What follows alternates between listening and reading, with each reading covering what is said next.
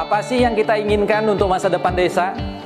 Warga desa yang sehat, pendidikan yang berkualitas, pendapatan yang meningkat dan merata, lingkungan desa yang tetap lestari, desa aman, nyaman, dan damai berkeadilan.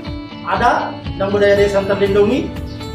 Semua itu adalah cita-cita kita bersama melalui SDGs Desa. Melangkah maju, mewujudkan cita-cita bersama desa-desa di Indonesia telah menapaki kemajuan. Royong yang tetap terjaga. Fasilitas di desa semakin baik, pendidikan dasar akan tetap kita tidak boleh lengah. Sebab masih banyak tantangan yang menghadapi. Pengangguran pemuda desa Pengangguran harus pemuda diatasi. desa harus diatasi. Penurunan kemiskinan desa, Penurunan kemiskinan harus desa harus cepat lagi. Kebakaran hutan harus kebakaran hutan harus dihentikan. Kekerasan terhadap perempuan Kekerasan harus terhadap dihilangkan. Perempuan harus dihilangkan. Pekerjaan-pekerjaan yang belum usai ini. Kini harus kita tuntaskan. Jadi, mari berdiri. Mari berdiri. Mari berdiri. Mari berdiri sebaris.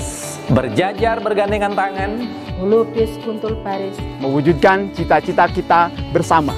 Dan pastikan tidak ada satupun warga desa yang tertinggal di belakang. Mari membangun Indonesia dimulai dari desa. 18 tujuan untuk mewujudkan desa yang lebih baik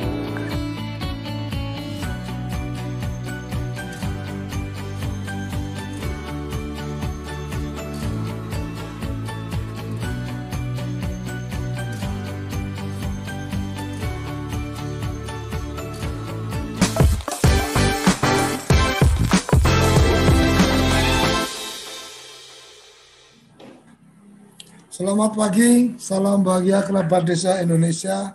Mari berdiri sebaris, holobis kontrol baris. Sarapan SDGs desa kali ini kita mengangkat topik bagaimana desa peduli lingkungan darat. Jadi uh, di SDGs yang ke-15 tanpa terasa ini sudah hampir sampai di ujung selesai. Artinya masing-masing goals kita akan dengarkan dari Kementerian Desa, tapi kebetulan ini Gus Iwan belum bergabung, semoga internetnya tidak bermasalah karena kabar terakhir hujan di Bogor. Uh, sudah bergabung, namun luar biasa sudah bergabung di sini ada Prof. Yoyon. Selamat pagi, Prof. Ada, Selamat pagi, Assalamualaikum warahmatullahi wabarakatuh. Waalaikumsalam warahmatullahi wabarakatuh. Ada Bu Janti dari ITS yang mengikuti acara kita dari Selandia Baru karena sedang ada tugas untuk mencari pasar ekspor untuk mahasiswanya di sana. Selamat pagi Bu Janti. Kemudian ada ada Mas Sugeng, Mas Slamet dari Banyumas. Ini sekdes-sekdes yang luar biasa selalu mengikuti kita di penghujung channel YouTube kita ada peneliti kita Mbak Etipita. Uh, terima kasih selalu mengikuti program sarapan SDGs Desa. Prof, Desa Peduli Lingkungan Darat.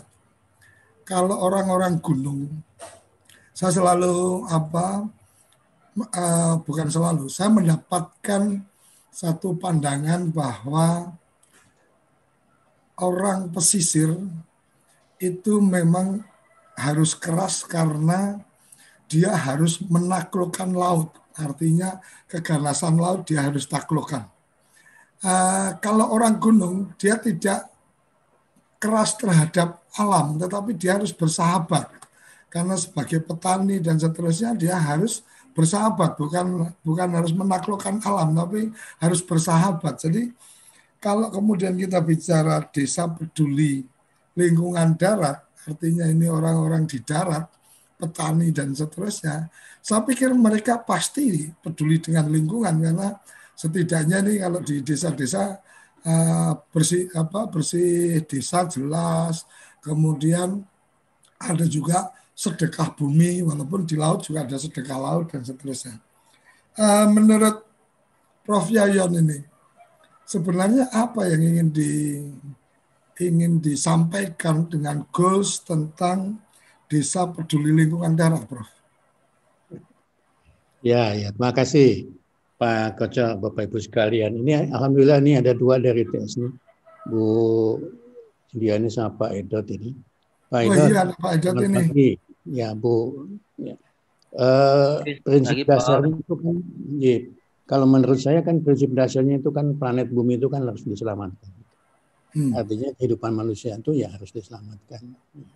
Uh, lingkungan uh, apa namanya Eh, lingkungan darat, lingkungan laut, ya udara itu kan juga eh, bagian dari yang harus diselamatkan. Lingkungan darat itu berkaitan dengan hidup manusia eh, yang sangat yang sangat anu ya, sangat mendasar sekali. Bagaimana manusia bisa hidup langgeng berlanjut ya di atas tadi ya lingkungan darat itu ya dan dari situ kemudian dia bisa eksis sebagai manusia. Ya. Jadi lingkungan darat itu sangat penting bagi manusia.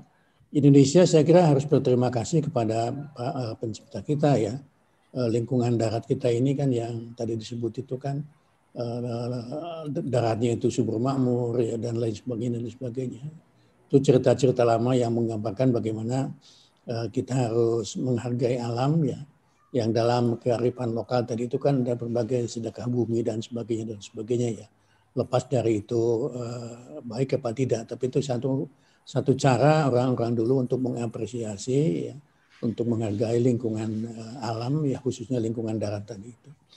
Nah persoalannya kan kemudian lingkungan darat itu kan termasuk lingkungan yang, lingkungan yang lain kan mengalami banyak penurunan, ya, ya uh, oleh sebab kita manusia sendiri ya. ya. Tuh, uh, dulu kita swasembada beras ya Eh, di Karawang misalnya sentra beras ya kemudian mengalami penurunan-penurunan dan Gus Ivan saya kira punya data itu bagaimana luas lahan yang makin menyempit untuk pertanian itu. Meskipun ada upaya untuk uh, me menyawahkan gambut ya, tapi kan menyawahkan gambut itu juga uh, persoalan uh, tidak mudah dan berbiaya mahal ya, tergantung jenis gambutnya juga. Tapi yang sudah ada tanah-tanah ya, lingkungan darat yang produktif itu kan beralih fungsi itu banyak sekali. Ya. Dari kepemilikan lahan saja kita sangat apa namanya prihatin sekali. Ya. Ya secara makro kan kebutuhan pangan itu kan selalu akan meningkat. Nah sementara uh, supply dari produksi lahan-lahan itu kan uh, relatif semakin uh, menurun. Ya.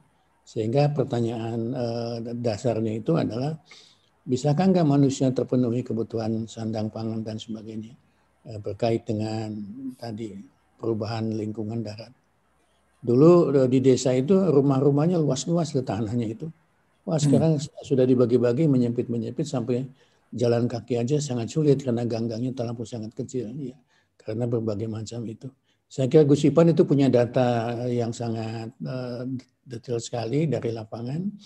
Uh, bagaimana lingkungan darat itu, ya masalahnya, ya, kemudian apa, apa produktivitas eh, lahan-lahan itu ya bagaimana kemudian kita memanfaatkan dan sebagainya dan sebagainya untuk menjawab eh, degradasi eh, pemanfaatan lahan darat itu untuk kebutuhan manusia ya sehingga menjadi lebih efektif lagi ya, ya itu Gus Ipan saya kira sudah hadir ya data-datanya beliau ada, bagaimana luas lahan darat, pemanfaatannya, problemnya dan sebagainya dan sebagainya. Ya. Yang kemudian uh, jangan sampai bahwa kehidupan manusia itu uh, terancam oleh karena lingkungan daratnya yang tadi, yang terus menurun uh, luasnya, fungsinya, ya, dan lain-lain sebagainya. Ya. Dan oleh sebab itu uh, penting sekali ya kita mengelola lingkungan darat itu untuk kehidupan manusia sendiri. Ya Ya, jadi di situ saya kira poin pentingnya secara makro ya, bagaimana kita harus menyelamatkan eh, planet bumi, lingkungan alam yang menjadi tempat eh, kita manusia ya. ya itu. itu Pak Koco, saya kira Pak Ipan itu sudah siap dengan ya. data. Terima kasih, selamat pagi Pak Ibu sekalian. Ini Gus Ivan sudah bergabung, jadi sekilas saya melihat kalau di dalam buku SDGs Desa ini kayak gayanya sudah mulai mau baca buku ini. Jadi kalau di buku SDG desa saya melihat uh, yang di apa yang dibahas atau yang dibicarakan di situ adalah tentang lahan kritis dan seterusnya. Artinya kayaknya ini terkait dengan ketersediaan pangan dan seterusnya. Tapi ada data yang menarik yang membuat saya uh, cukup apa surprise adalah ternyata suplai pangan dalam tanda dalam tanda petik padi kita itu ternyata suplainya dari Pulau Jawa, bukan dari pulau-pulau yang lain yang apa lebih besar atau lebih luas dan seterusnya. Nah, uh, itu itu satu sisi kalau kita bicara Pulau Jawa dengan apa keinginan apa pertumbuhan pembangunan maka pasti pengurangan lahan untuk keperluan pembangunan pasti terjadi kan gitu. Nah kemudian eh, saya juga sempat mengikuti beberapa apa informasi bahwa eh, khususnya padi ini memang ada bibit-bibit itu yang sebenarnya nggak cocok untuk tanah di Jawa atau tanah di Indonesia karena itu eh, satu secara produksinya juga tidak bisa meningkat secara drastis lebih uh, ada pemulia benih di Indonesia yang cukup luar biasa yang bisa menunjukkan itu. Yang kedua, benih-benih yang diimpor itu ternyata periode waktu tertentu itu akan menghasil akan membuat hama baru. Jadi uh, ini ini sih saya tidak tidak tahu persis apa apakah itu sebuah kon, apa uh, istilahnya strategi bisnis pemilik benih dan seterusnya saya nggak tahu tapi uh, pagi ini kita ingin mendengarkan dari Gus Ivan SDGs ke-15 atau goals yang ke-15 jadi ini menarik kemarin uh, mendengar apa Gus Menteri apa menyapa kades-kades dan seterusnya. Jadi masih ada pemahaman bahwa SDGs desa ini adalah sebuah program. Padahal menurut saya uh, Nah, dari awal saya melihat ini sekedar sebagai satu guidance. Ini loh apa uh, bicara masing-masing tujuannya seperti ini. Keputusannya ada di desa. Silakan desa memutuskan bagian mana yang merasa kurang itu jadi focusing di situ. Oke, Gus Iwan, SDGs ke-15, Desa Peduli Lingkungan Darat. Apa yang kemudian apa ingin disampaikan atau ingin uh, ditetapkan sebagai satu tujuan. Indi, uh, indikatornya apa kalau desa saya ini sudah peduli lingkungan darat? Silakan, Gus Ivan. Ya, terima kasih Gus Koco. Terima kasih juga kemarin sepanjang saya memoderatori sapa Menteri Desa kepada Kepala Desa ini banyak insight dari Gus Koco. Jadi, udah, udah kayak Pak Harmoko saya suka ini. ini saya mau sisirannya mau saya pastikan. Tapi memang gini Gus Koco. Jadi apa namanya? Ya yang kita yang setiap hari ada di sini ya. Ternyata memang tidak persis sama dengan yang kemarin ketika meluas ke banyak kepala desa terutama pada dinas-dinas PMD ya. Di sini kita cuman paling tidak ya mengenal Pak Madong yang memang sangat apa namanya kreatif dan sangat memihak kepada desa itu. Ya. Sementara kemarin kita melihat, tapi yang menarik itu yang disampaikan oleh Gus Koco itu ya istilah Gus Menteri eh, apa namanya itu ini sebagai arah kebijakan. Kalau istilah Gus Koco kan ini sebagai apa guidance ya. Sehingga eh, bahwa desa itu masih leluasa untuk menyusun kegiatan sesuai dengan SDGs desa. Jadi memang menurut saya eh, prasangka-prasangka yang memang enak kalau kita buat analisis, tapi sudah pasti mestinya ya sudah pasti kita uh, cepat memilah apakah ini memang masih seperti zaman dulu yang akan apa namanya itu uh, mengeksploitasi desa gitu atau atau tidak. Memang menurut saya ini Gus Koco ya, yang menarik dari SDGs desa itu, itu adalah penggunaan konsep kekuasaan secara baru itu. Yang sebetulnya sudah di sudah di apa namanya sudah di dicoba sejak tahun 70-an di Indonesia. Tapi paling tidak di tahun 90-an itu dirasakan bahwa kekuasaan itu tidak didefinisikan sebagai kemampuan untuk menguasai, merendahkan, mengarahkan orang lain, bukan itu. Tapi kekuasaan eh, dalam definisi barunya itu adalah kekuasaan untuk kalau istilah kita sekarang ya memberdayakan orang lain itu. Jadi yang lebih kuasa itu yang sedang punya kuasa itu memberdayakan orang lain. Ya. Nah itu mewarnai semua SDGs kita. Jadi kalau istilah dari para pengkritik kekuasaan di tahun 60-an itu ya, itu mengatakan apakah kita itu enak itu hidup setiap hari ya kalau kita sebagai penguasa ya kita semua masing-masing sebagai penguasa ini Pak Sugeng penguasa sebagai care gitu ya. Pak Selamat sebagai care Pak Madong sebagai dinas PMD gitu.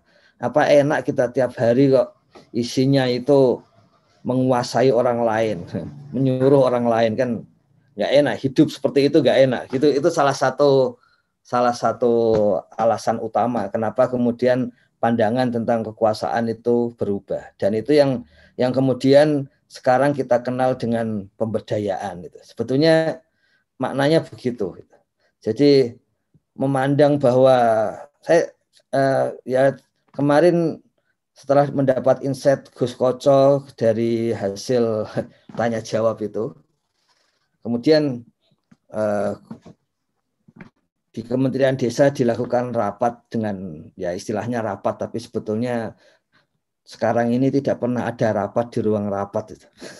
Rapatnya selalu seperti kalau kita datang di ruang kiai gitu ya, sofa panjang, duduk di bawah gitu. Untungnya salah satu syarat dari ruang menteri itu harus pakai karpet nggak boleh ruang menteri tanpa karpet karena itu membahayakan bagi menteri dari sisi keamanan dari sisi kesantrian sih itu enak kita bisa glosor seperti itu sebetulnya jadi nah itu kemarin dibicarakan juga Gus Koco bahwa apa namanya masih ada prejudice atau prasangka bahwa akan seperti itu padahal justru yang sedang dicari itu adalah inovasi-inovasi kebijakan yang hmm. yang sangat memberikan ruang kepada desa. Ya. Kan prejudesnya atau prasangkanya itu kan semua diperintah dari atas. Padahal sebetulnya sebetulnya yang terjadi itu hmm. dari berbagai masukan dari desa itu kemudian dirumuskanlah oh mungkin yang paling cocok begini gitu.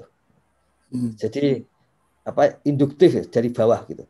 Dan kemudian yang menarik dari Gus Menteri itu yaitu yang kemarin kita sebut dengan sapa desa itu ya. Tapi sebetulnya idenya adalah sebagus-bagusnya kita membuat rumusan analitik itu pasti penyederhanaan. Jadi pasti ada pengecualian-pengecualian ya. Jadi hmm. ada pengecualian-pengecualian dan karena itu kemudian ada tim yang memang tugasnya menjawab kalau memang perlu ada pengecualian dari lapangan itu. Jadi hmm. dengan adanya tim itu, maka kemudian tim yang menjawab itu, maka satu kebijakan itu akan sangat sesuai dengan kondisi lapangan, gitu. Dan itu itu sebabnya bahkan saya mendapat WA dari Gus Koco kan hati-hati kalau untuk menjawab seperti ini. Tapi sebetulnya seperti kemarin apakah boleh membangun balai desa? Ya kan kalau kalau itu perkecualian karena bencana alam, ya kemudian jadinya harus boleh, gitu kan. Kemudian apa namanya itu? Kalau istilah dari Pemda kemarin ini kok seperti tanpa ongkir dan sebagainya.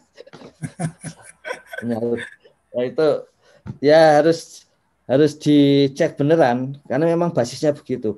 Nah, hmm. memang dari awal termasuk dari yang kemudian kami sampaikan juga kemarin pelajaran penting dari sarapan SDGs desa itu bahwa pertama itu semuanya terkait dengan budaya itu. dan dan memang kemampuan adaptasi budaya itu saya saya pribadi itu itu pada awalnya soal adaptasi budaya itu di kampus ya semasa di kampus itu. Itu saya pikir hanya apologetik dari apa namanya itu ya karena nggak punya bahan lain. Karena kalau adaptasi budaya itu kelemahannya waktu itu ya kalau saya pandang ya budaya yang ada sekarang itu dianggap adaptif.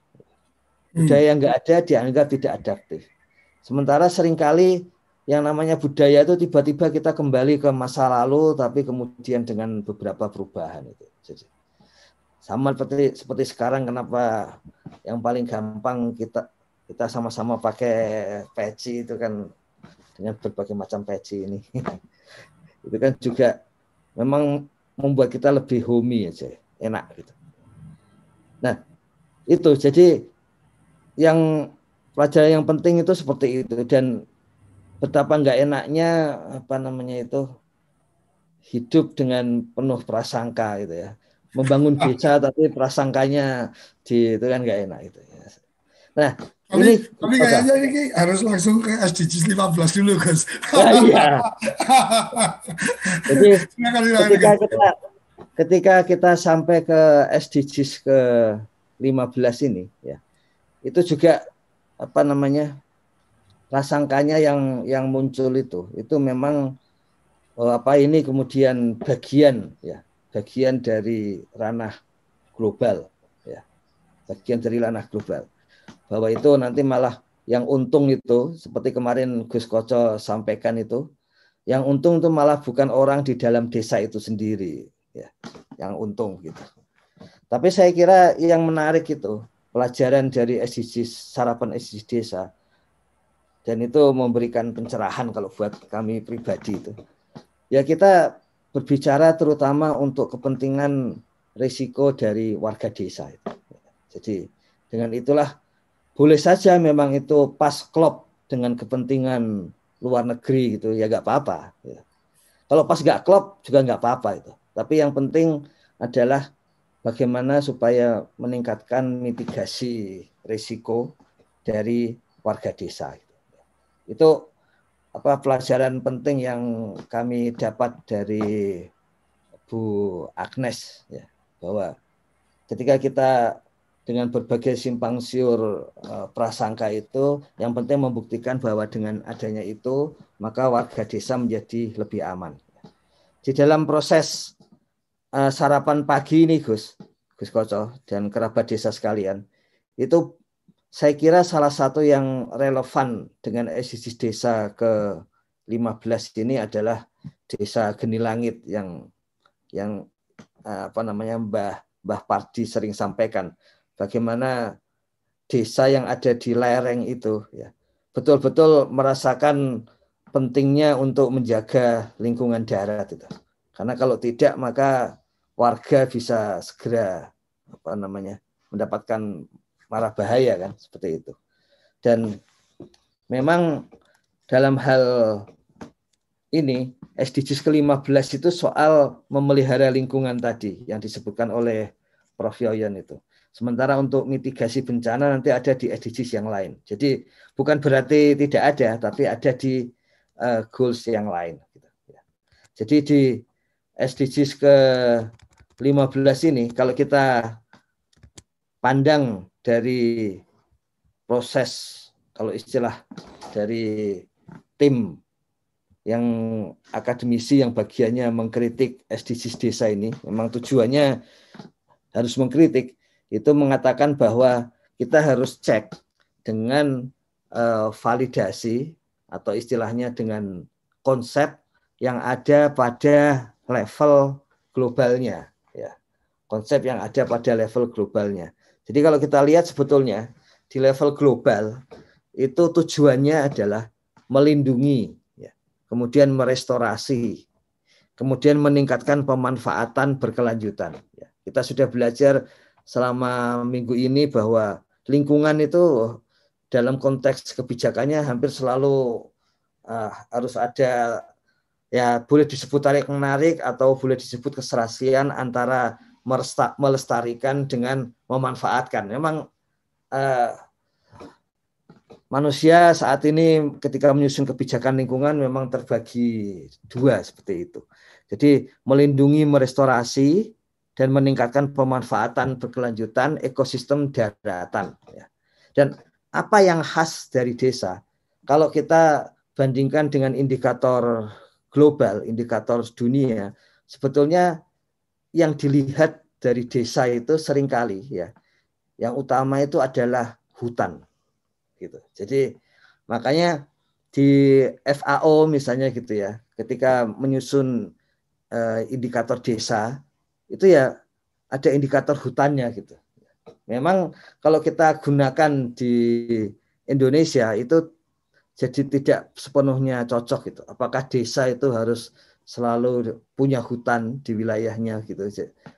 OECD untuk Eropa itu juga indikator desanya itu masih ada hutan gitu ya. Jadi ya tentu saja hutannya itu bukan hutan yang lebat seperti hutan rimba seperti itu, tapi ya ada hutan yang memang bisa menjaga desa, lingkungan desa, ya lingkungan daratan desa. Jadi kenapa di sini mengelola hutan secara lestari itu punya sejarah indikator seperti itu. Ya.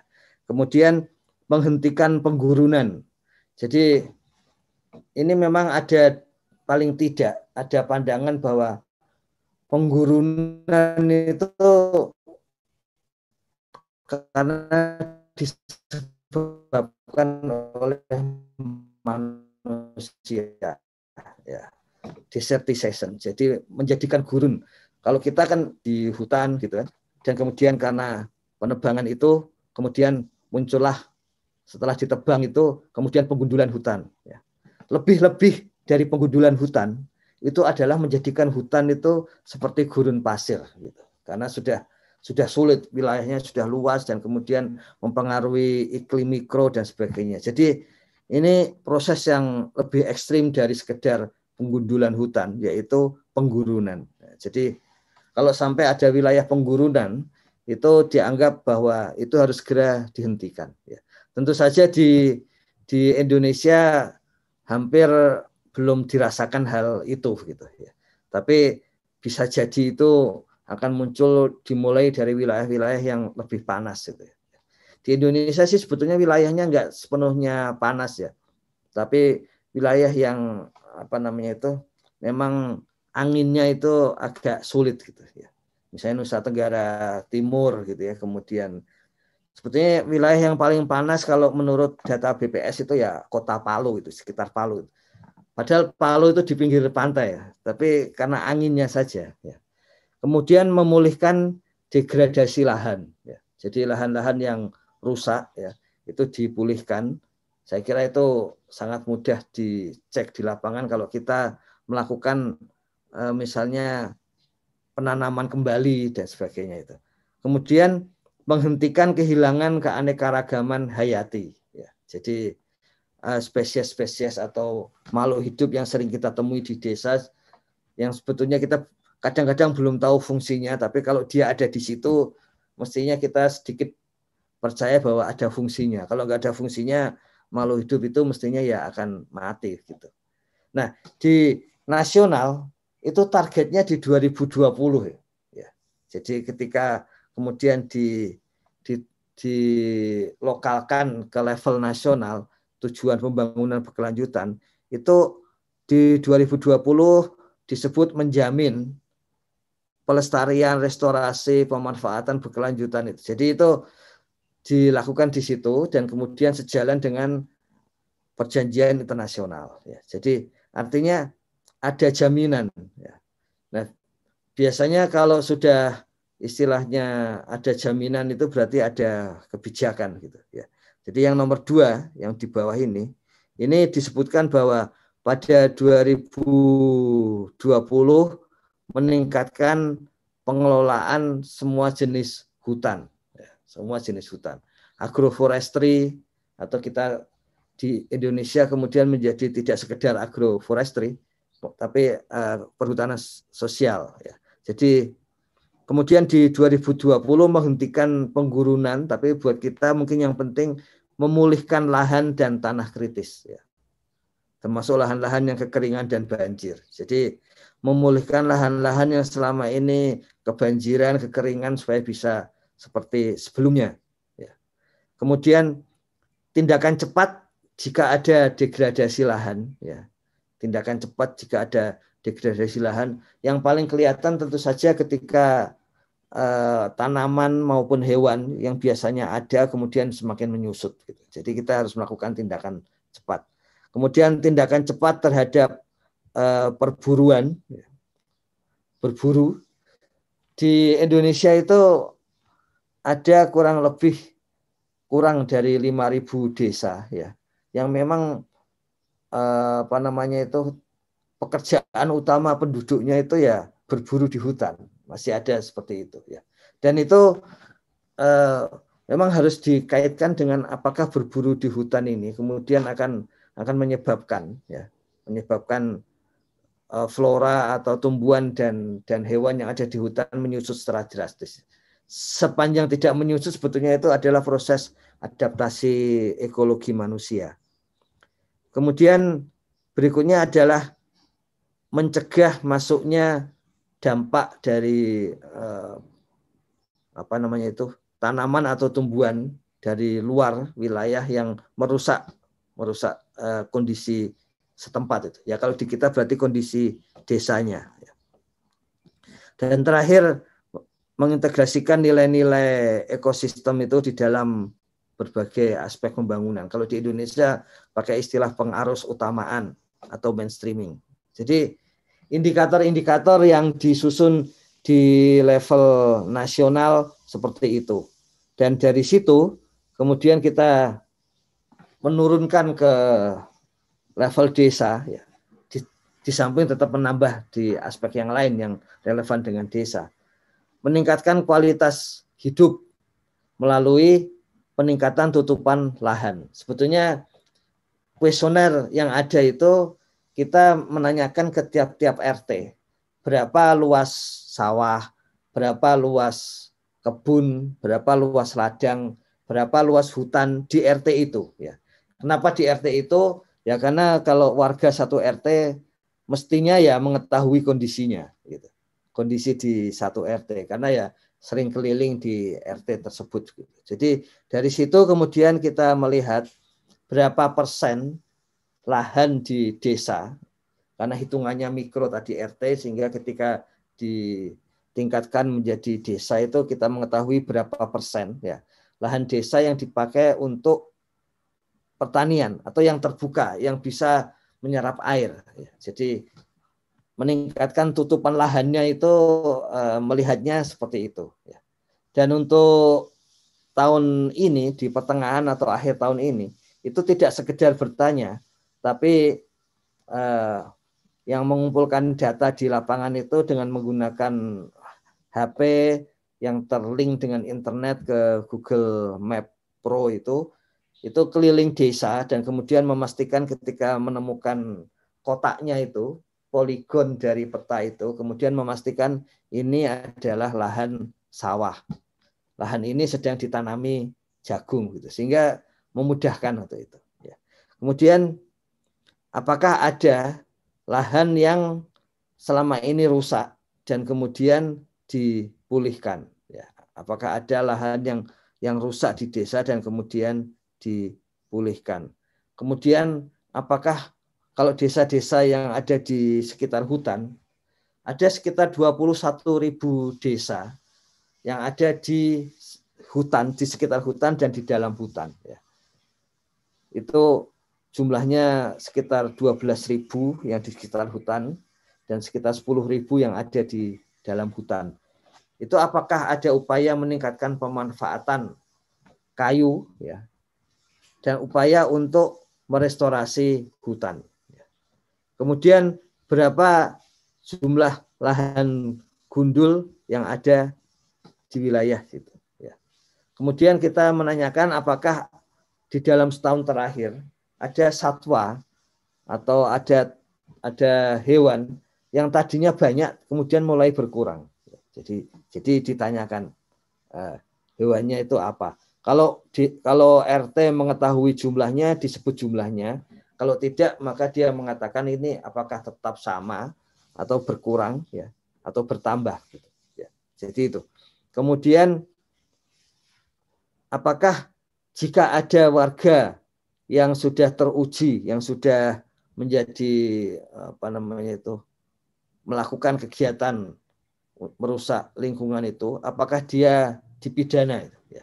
Tentu saja ini sangat membutuhkan kearifan lokal. Kita sudah sering mendapatkan berita-berita media massa yang mengatakan ini cuma ngambil kayu bakar saja dihukum sekian bulan, sekian tahun. Itu tidak menunjukkan eh, apa namanya itu, tidak menunjukkan kearifan lokal. Yang kearifan lokal ya dicek dulu di desa apakah perlu dilaporkan atau tidak. Tapi intinya kalau satu orang merusak lingkungan, sebetulnya yang kena itu satu desa. Gitu. Jadi memang harus ditangani. Ya. Kemudian ada aspek yang lain yang memang tidak bisa dikelola di desa, sistem karantina dan keamanan hayati. Ya, ini kan eh, lingkupnya bukan di desa. Ya. Kemudian meningkatkan keanekaragaman hayati untuk pertumbuhan ekonomi nasional. Ini juga bukan kaitan dengan di desa. Kalau kita lihat ini Gus Koco, kerabat desa sekalian, ini memang aspek wilayah dan dari awal Gus Menteri uh, sudah menyampaikan ada dua core value ya dua dua pembagian nilai utama di dalam SDG desa. Apakah untuk uh, warga ataukah untuk wilayah desa ya, seperti itu. Dan kemudian kalau kita lihat lebih lanjut ya secara ringkas begitu maka yang dilihat di dalam SDG desa ke-15 itu adalah yang pertama ada tadi kebijakan tentang pelestarian keanekaragaman hayati. Ya, jadi ini artinya apa? Artinya untuk masa depan itu ada panduan bagi warga desa maupun pemerintah desa. Kalau sampai ada yang eh, mencelakakan keanekaragaman hayati yang ada di desa, ya keanekaragaman hayati artinya ya uh, hewan dan kemudian tumbuhan di desa itu masih seperti biasanya lestari gitu. Kemudian luas kawasan lahan terbuka ini artinya yang dipakai untuk pertanian, yang dipakai sebagai hutan ya, yang tidak kemarin ada yang menarik itu dari cari Selamat itu. Ini kalau jalan-jalan desa isinya betonisasi ya. Itu kan kemudian lahan terbukanya gitu itu menjadi kecil. Iya, gitu. Jadi makanya ada plus minus apakah kita lebih enak menggunakan makadam daripada beton gitu. Ya, tergantung wilayah desanya ya. Desa yang terlalu banyak hujan gitu ya. Kalau kita pakai makadam dan itu misalnya contohnya di Cianjur itu ya, Cianjur di wilayah uh, pegunungannya itu ya itu terasa juga kalau kita pakai apa namanya kita menggunakan menggunakan jalan makadam ya campuran antara, antara batu dan tanah dengan yang sekarang sudah muncul uh, beton di sana ya ada plus minusnya ya. kemudian lahan hutan dan lahan kritis sudah tidak boleh ada lagi yang rusak ya. jadi bukan lagi berkurang sekian persen tapi tidak boleh ada lagi lahan uh, yang rusak dan lahan kritis jadi meskipun ada di kelerengan ya sebetulnya kan itu sudah ada ilmunya, ilmu dari lingkungan itu. Misalnya sebaiknya itu tumbuhannya atau kalau kita menanam tanaman itu tidak ada yang tinggi dan rendah karena itu akan menahan air dan menahan air akan mempercepat kelongsoran kalau itu di wilayah lereng. Makanya eh, petani kadang-kadang secara intuitif itu mengetahui bahwa oh kalau di daerah kelerengan itu ketika melakukan penanaman ya harus relatif sama tingginya kan seperti itu. Kemudian pemanfaatan kayu dari hutan itu semuanya direstorasi. Artinya sekali kita mengambil kayu, kita juga harus menanam juga untuk untuk uh, memperbaiki hutan itu. Kemudian pelestarian satwa yang terancam punah ya. Jadi jika ada seperti itu, tentu saja kalau kita hidup di wilayah yang dekat kota akan terasa itu ya. Tapi mungkin karena sudah banyak yang punah jadi apa namanya kurang sensitif juga. Tapi untuk wilayah di mana di situ memang ada satwa yang dianggap langka gitu, pasti itu akan terasa bagaimana menjaga satwa supaya tidak punah gitu. Kemudian perusak lingkungan itu berusaha untuk dipidana. Tentu saja ini setelah melalui kearifan lokal tadi, jangan langsung masuk pidana. Ini ICW itu eh, Indonesia Corruption Watch itu tiap tahun memberikan contoh bagaimana kalau warga desa itu kena pidana itu nah, itu contohnya ya karena kasus-kasus gitu. Dalam pasal yang sama bisa mengalami disparitas atau kesenjangan atau ketimpangan vonis yang tinggi gitu. Makanya Gus Menteri menyampaikan bahwa kerjasama dengan Kejaksaan Agung dengan Polri itu penting supaya dimulai dari pencegahan itu. Sama seperti KPK memulai dari pencegahan dan kemudian kalau kita lihat hasilnya, ini contoh hasilnya, itu ini desa pegunungan ini, desa pegunungan. Ya. Yang pertama kades eh, perdes atau surat keputusan kades tentang keanekaragaman hayati tidak ada itu, tidak ada perdes atau SK kadesnya. Jadi memang ini kemudian disadari bahwa salah satu hal yang penting memang seperti ini. Paling tidak memberikan rasa pengetahuan bahwa memang harus melakukan pelestarian eh, lingkungan daratan di desa. Makanya Perdes dan SK Kades paling tidak akan dimulai dari eh, apa namanya penyuluhan, sosialisasi, pencegahan sebelum sampai kepada berbagai kalau kemarin istilahnya ada sasi berbagai hukuman lokal terhadap warga yang tidak melestarikan lingkungannya gitu. Dan ini karena itu kemudian satu apa namanya template tapi itu tentu saja bisa dikreasikan sendiri oleh desa tentang isi dari Perdes atau SKKdes pelestarian keanekaragaman hayati itu disusun di Kementerian Desa untuk kemudian supaya memudahkan desa ya memberikan mengetahui isinya gitu. Meskipun tentu saja tetap bisa dikreasi sendiri oleh desa di desa tersebut itu kawasan dari lahan yang terbuka itu kan minimal 33 persen. Tapi di desa tersebut hampir seluruhnya itu masih lahan terbuka. Ya. Lahan terbuka yang artinya lahan itu masih bentuknya ada hutan, ya, ya disebut hutan versi orang Jawa karena itu bukan hutan yang sangat lebat gitu. Kemudian di sana juga ada sedikit sawah gitu, tapi lebih banyak sifatnya itu ladang. Jadi apa namanya itu eh, tanaman-tanaman yang ditanam di wilayah yang tidak harus menggunakan pengairan yang sangat intensif. Nah, tidak ada lahan yang rusak di setiap RT. Ada berapa eh, hektar, ada berapa meter persegi yang rusak itu tidak ada gitu. Kemudian restorasi gambut, ya, desa itu bukan desa gambut ya.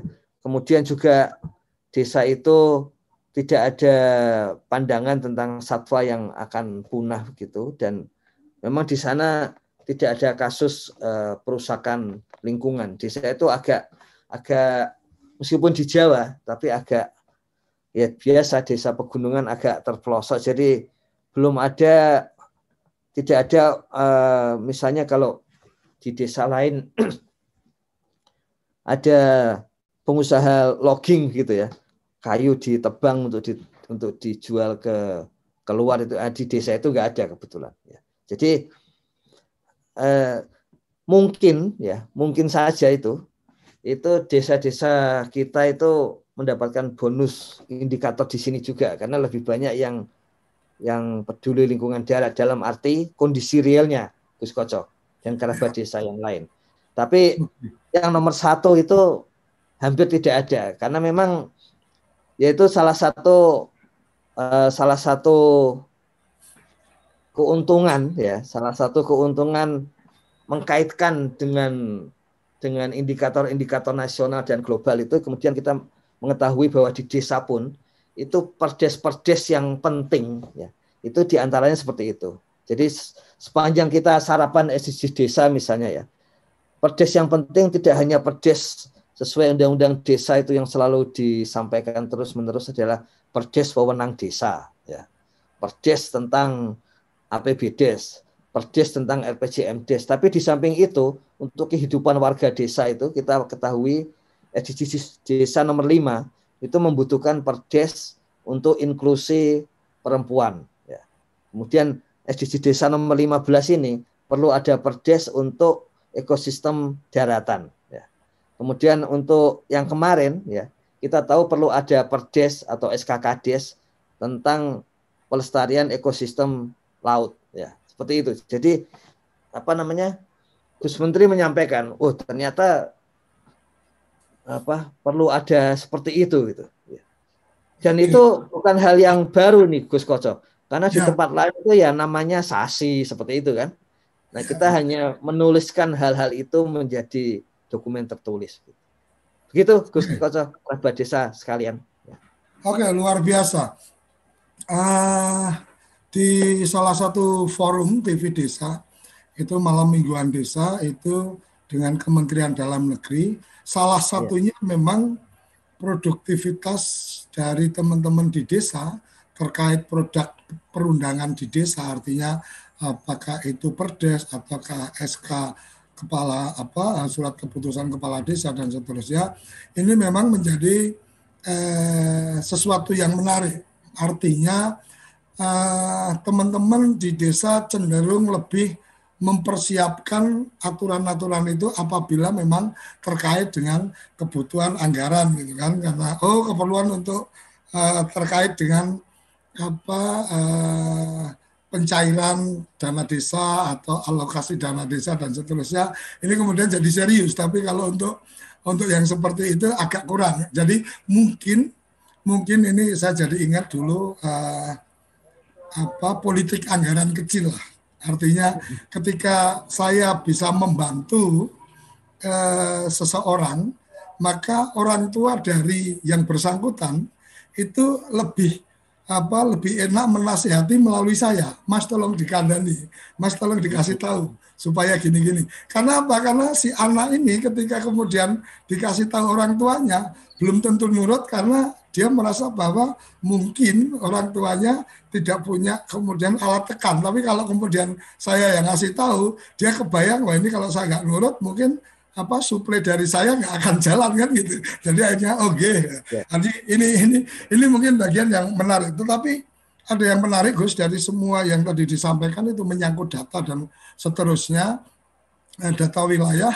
Uh, saya sempat uh, mendapatkan juga tentang Badan Informasi Geospasial yang di mana di situ juga ada di dalamnya tentang bagaimana keberadaan dari desa menjadi penting karena dalam surat itu juga ada ke Menteri PDT, tapi itu memang udah lama 2016 tentang percepatan penyusunan model sistem informasi desa berbasis geospasial itu 2016.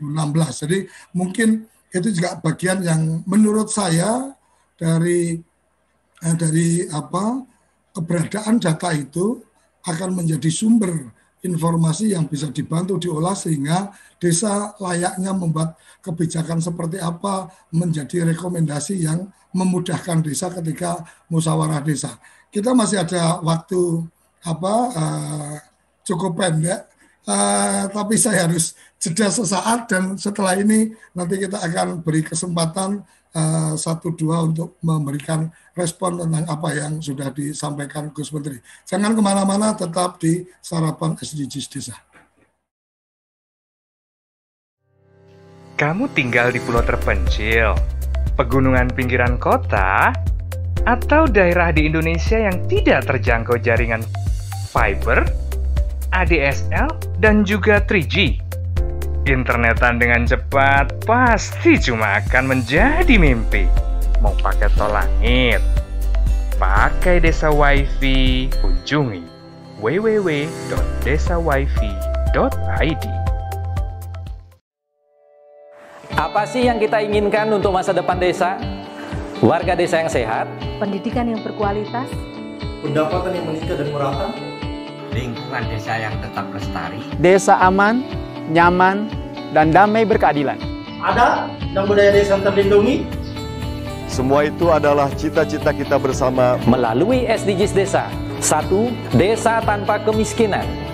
Dua, desa tanpa kelaparan. Tiga, desa sehat sejahtera. Empat, pendidikan desa berkualitas. Lima, keterlibatan perempuan desa. Desa layak air bersih dan sanitasi. Tujuh, desa berenergi bersih dan terbarukan. Delapan, pertumbuhan ekonomi desa merata. Sembilan, infrastruktur dan inovasi desa sesuai kebutuhan. Sepuluh, desa tanpa kesenjangan. Sebelas, kawasan permukiman desa aman dan nyaman. Dua belas, konsumsi dan produksi desa sadar lingkungan. Tiga belas, desa tanggap perubahan iklim. Empat belas, desa peduli lingkungan laut. Lima belas, desa peduli lingkungan darat. Enam belas, desa damai berkeadilan. 17. Kemitraan untuk membangun desa 18. Kelembagaan Desa Dinamis dan Budaya Desa Adaptif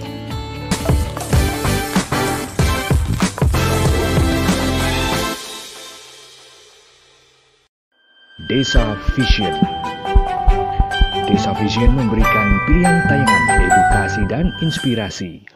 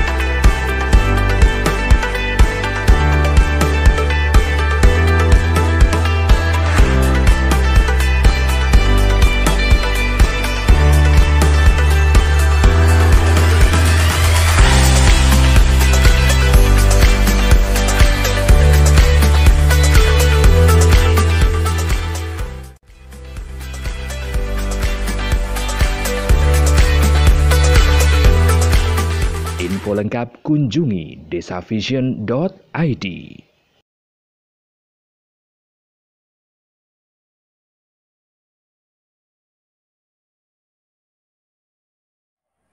Kembali ke sarapan SDGs desa. Nah, eh, kayaknya sarapan SDGs desa ini kalau teori penta pentaholik ini udah udah apa udah cukup ini. Udah sangat luar biasa setiap sarapan uh, TV desa sebagai medianya gitu kan. Uh, Gus Menteri uh, apa Gus Ivan sorry.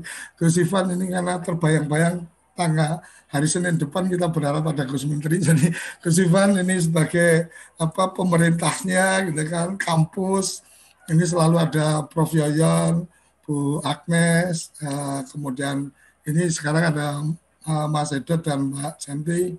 Kemudian dari desa atau dari masyarakat mungkin ini ada Mas Sugeng, Mas Slamet yang selalu mengikuti kita.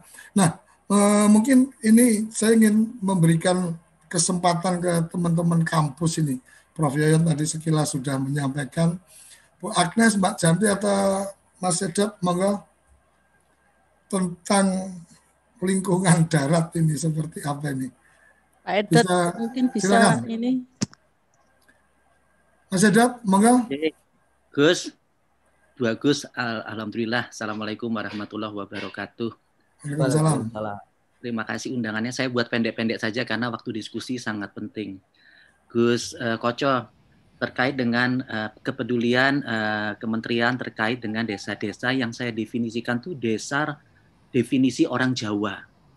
Hmm. Nah kalau desa, desa definisi orang luar Jawa, kebetulan istri saya tuh dari ada darah Gorontalo, ada darah Makassar gitu kan, dan saya juga hmm. besar di Banjarmasin. Kita juga punya pesisir dan pulau-pulau kecil. Nah kalau pesisir dan pulau-pulau kecil itu dimasukkan ke tabelnya Gus Ivan, itu kayaknya mereka di-exclude. Nah, ini layak di-exclude karena mungkin kita punya SDGs 14. Jadi kalau hmm. mereka di di SDGs 14 kan nggih, monggo. Jadi maksud saya itu eh, teman-teman yang di pesisir dan pulau-pulau kecil ini mau di sebelah manakan Gus Ivan itu yang pertama. Yang kedua, karena ada kata-kata lingkungan Gus Ivan, saya ingin menyampaikan saya itu begitu mengikuti rapat mengenai pencemaran sampah plastik, saya baru hmm. sadar ya ternyata orang-orang desa itu yo ya sama nakalnya mbak uang kuto pak. Jadi tas kresek itu dari desa itu ternyata mengalir dengan gampang. Lagunya udah Bengawan Solo ya, akhirnya tuh sampai ke laut. Subhanallah. Ternyata lagunya Gus Gesang ini sangat bagus sekali ya. Beliau itu sangat paham bahwa orang desa ini juga suatu ketika membawa air dan plastik itu sampai ke laut. Jadi ternyata uh, komen saya kedua itu peduli lingkungan itu termasuk sampah Gus. Uh, jadi mudah-mudahan sampah ini karena kalau sampahnya bersih apalagi ditambah uh, tutupan lahan, tourism itu jangan dijauhkan dari orang desa, Gus. Tourism itu juga uh, dolar itu layaknya punya orang desa. Jadi kalau Covid berakhir, jangan dolar berada di Jakarta dan Surabaya saja, biarkan masuk sampai ke desa. Dan ada life cycle, Gus. Uh, saya itu pernah meminta ke Pak Rektor ITS supaya orang-orang yang masuk ITS itu yang mengambili sarangnya rang-rang itu loh, Gus, di pohon-pohon itu dilarang karena jangan dianggap keanekaragaman keanekaragaman hayati itu hanya kupu-kupu dan manuk-manuk itu. Kalau hmm. orang-orangnya itu diambil, itu yang namanya tomcat itu muncul. Jadi di Surabaya itu pernah masuk berita tuh tomcat ke mana-mana. Loh yo ya apa wong pemakan tomcatnya itu diambil oleh. Jadi artinya tuh kalau oh, life iya, itu iya, iya. dibunuh dan biasanya orang Jawa dan orang wisdom itu orang orang lokal itu paham. Orang lokal ini biasanya dia tidak nakal lingkungan. Nah pendatang-pendatang itu yang itu malah lebih jelas karena orang lokal itu biasanya sangat uh, wisdom. Nah hmm. terakhir Gus, saya dipanggil oleh kelompoknya Ibu Kofifah ya rapat di gubernuran. Saya itu dikelui banyak sama para kades itu desa rawan air. Ternyata Bu hmm. Kofifah itu tidak bisa menghindar. Hampir semua 29 kabupaten di Jawa Timur itu rawan air. Loh saya ini dipikir hmm. di air nek mau jodoh oh itu banyune teko. Loh gak iso. Kalau mau air ya ke Menteri Desa atau ke Menteri PUPR saya bilang gitu. Gus itu saja eh, komen saya. Terima kasih Bu Tuti, Gus Koco, Gus Ivan. Terima kasih. Oke. Terima kasih. Uh, Bu Arlas masih ada yang ingin ditambahkan? Dikit. Tapi ini de, ini soal desa desa pesisir. Tadi saya jadi tertarik dengan sampah tadi itu. Jadi bule-bule yang datang ke pantai itu ternyata juga punya program membersihkan pantai. Nah sekarang ini seperti Kute itu kan kotor sekali. Jadi hmm. kotor saya e, baru saja ke sana kotor sekali. Nah berarti e, maksud saya itu mungkin juga bisa diinkludkan ya bukan hanya soal apa itu tadi ke apa itu namanya pelestarian hutan itu sudah jelas kalau itu. Nah, okay. tapi sekarang yang terkait dengan uh, apa itu namanya pencemaran terhadap itu itu juga mungkin uh, menurut saya kok perlu dimasukkan ya. Oke. Okay. Mas Sugeng, Mas Lama, ada satu dua kata silakan. Oke, okay, sementara Mas Sugeng, Mas Selamat masih memantau. Gus Ivan, uh, sekaligus untuk closing statement, tapi selesai live nanti kita masih bisa berlanjut diskusi uh, yang disampaikan oleh Mas Edot dan Bu Agnes, uh, silakan diberikan responnya.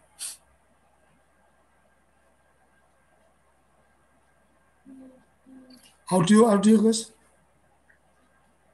Ya, salah satu hal yang menjadi concern ketika membahas tujuan-tujuan di dalam SDGs itu, memang ke, uh, yaitu tadi kita salah satu kritik yang muncul di awal dulu kan juga ini terlalu banyak goals gitu. Kita biasanya sedikit itu. Hitungannya juga satu dua tiga. kalau enggak panca, kalau enggak sabta gitu. Ini 18 ini mencari bahasa Sanskerta, Sanskertanya juga agak sulit. Jadi tadi kalau kita apa namanya cek dengan yang kemarin itu ya memang eh, salah satu yang kemudian menjadikan concern di dalam SDGs itu meletakkan indikator di mana. Tidak hanya di kita tapi di negara lain juga sama. Misalnya soal sampah itu kemudian masuknya di SDGs ke 18 nah, apakah itu perlu ada di tempat lain? Ya. ada yang mengkritik PBB itu karena dari 241 indikator saat ini ya meningkat dari 196 ke 241 itu 41 persennya itu indikator itu ada di mana-mana ya. tapi hmm. ketika dikritik itu PBB juga mengatakan itu juga usul dari negara-negara supaya di sini ada indikator ini juga di tempat lain ada indikator ini begitu padahal sementara orang statistik mengkritiknya ya, satu indikator bukan sekedar pesisir kepulauan karena bisa jadi satu ya yang terjadi di desa itu satu desa ada tinggal warganya tinggal di beberapa pulau. Nah, hmm, itu saya kira. Jadi apa namanya? Tapi mungkin itu menarik nanti kita cek karena di dalam pengolahan SDGs desa itu ada pengolahan uh, jaringan ya. Ya sebetulnya itu korelasional mana menghubungkan yang mana dan mana yang paling cepat. Itu nanti kita sambil cek itu Pak Edit, Bu Agnes, apakah kalau kita bisa mengkritik harusnya tidak ada di indikator itu tapi di indikator yang lain kan satu kemajuan juga bagi Indonesia dan nanti juga bagi dunia itu lebih cocok di mana indikator itu. Saya kira menarik itu. Ya. Oke, terima kasih karena waktu juga sudah sampai di penghujung untuk kita live di uh, acara tiap pagi Senin sampai Jumat ini selain apa kita ada di YouTube kita sebenarnya kalau untuk TV desa basis kita live di satelit di uh, ABS 2A jadi teman-teman uh, sudah uh, yang menggunakan parabola mengarah ke ABS 2A menggunakan perangkat kita sudah bisa langsung mendapatkan itu. Dan satu informasi tambahan yang perlu kami sampaikan bahwa sarapan pagi SDGs Desa yang live-nya ada di channel YouTube TV Desa, kami uh, juga melakukan proses untuk memudahkan kerabat desa mendapatkan apa informasi SDGs desa dengan kami mengembang apa membuat channel baru uh, untuk keperluan dokumentasi semua tentang SDGs desa itu dengan nama SDGs desa. Jadi channel YouTube SDGs desa itu uh, kita rapikan dari acara-acara kita kemudian kita uh, upload di sana sehingga teman-teman menjadi lebih mudah untuk mendapatkan informasi tentang SDGs desa dan kami juga akan mencoba membantu mengelompok-ngelompokkan ketika ingin mendapatkan sesu, uh, informasi tentang apa maka ada di playlist yang nanti kita akan siapkan. Dan Gus Ivan terima kasih uh, dari paparan uh, slide yang terakhir tadi saya merasa ada bagian yang mungkin menarik uh, dilakukan adalah pengelompokan beberapa SDGs itu terkait dengan isu sesuatu. Mamanya yang tadi contoh isu lingkungan, oh itu ada di SDGs mana, SDGs mana, SDGs mana, dan seterusnya. Mungkin menyangkut kelembagaan itu ada di mana, di mana, dan seterusnya. Saya pikir ini menjadi penting. Mohon maaf agak apa agak panjang kita, ada tambahan lima menit uh, uh, live kita. Sampai di sini kerabat desa uh, Indonesia uh, salam berdiri sebaris golubis kendul baris SDGs desa untuk Indonesia. Uh, kita akan ketemu setiap Senin sampai Jumat pukul 6 sampai pukul 7 pagi dalam program sarapan SDGs desa. Sampai jumpa. Terima kasih. Apa sih yang kita inginkan untuk masa depan desa? Warga desa yang sehat, pendidikan yang berkualitas, pendapatan yang meningkat dan merata, lingkungan desa yang tetap lestari, desa aman, nyaman, dan damai berkeadilan. Ada dan budaya desa yang terlindungi. Semua itu adalah cita-cita kita bersama melalui SDGs Desa. Melangkah maju, mewujudkan cita-cita bersama Desa-desa di Indonesia telah menapaki kemajuan. Butuh kebayaan yang tetap terjaga. Fasilitas di desa semakin baik. pendidikan dasar hukum akan tetap kita tidak boleh lengah sebab masih banyak tantangan yang menghadapi Pengangguran pemuda desa Pengangguran harus pemuda diatasi. desa harus diatasi. Penurunan kemiskinan desa Penurunan kemiskinan harus desa harus cepat lagi. Kebakaran hutan harus Kebakaran hutan harus dihentikan. Kekerasan terhadap perempuan Kekerasan harus terhadap dihilangkan. perempuan harus dihilangkan. Pekerjaan-pekerjaan yang belum usai ini Ini harus kita tuntaskan. Jadi, mari berdiri, mari berdiri Mari berdiri Mari berdiri sebaris, berjajar bergandengan tangan, melukis kuntul baris mewujudkan cita-cita kita bersama. dan pastikan Tidak ada satupun warga desa yang tertinggal di belakang. Mari membangun Indonesia dimulai dari desa. 18 tujuan untuk mewujudkan desa yang lebih baik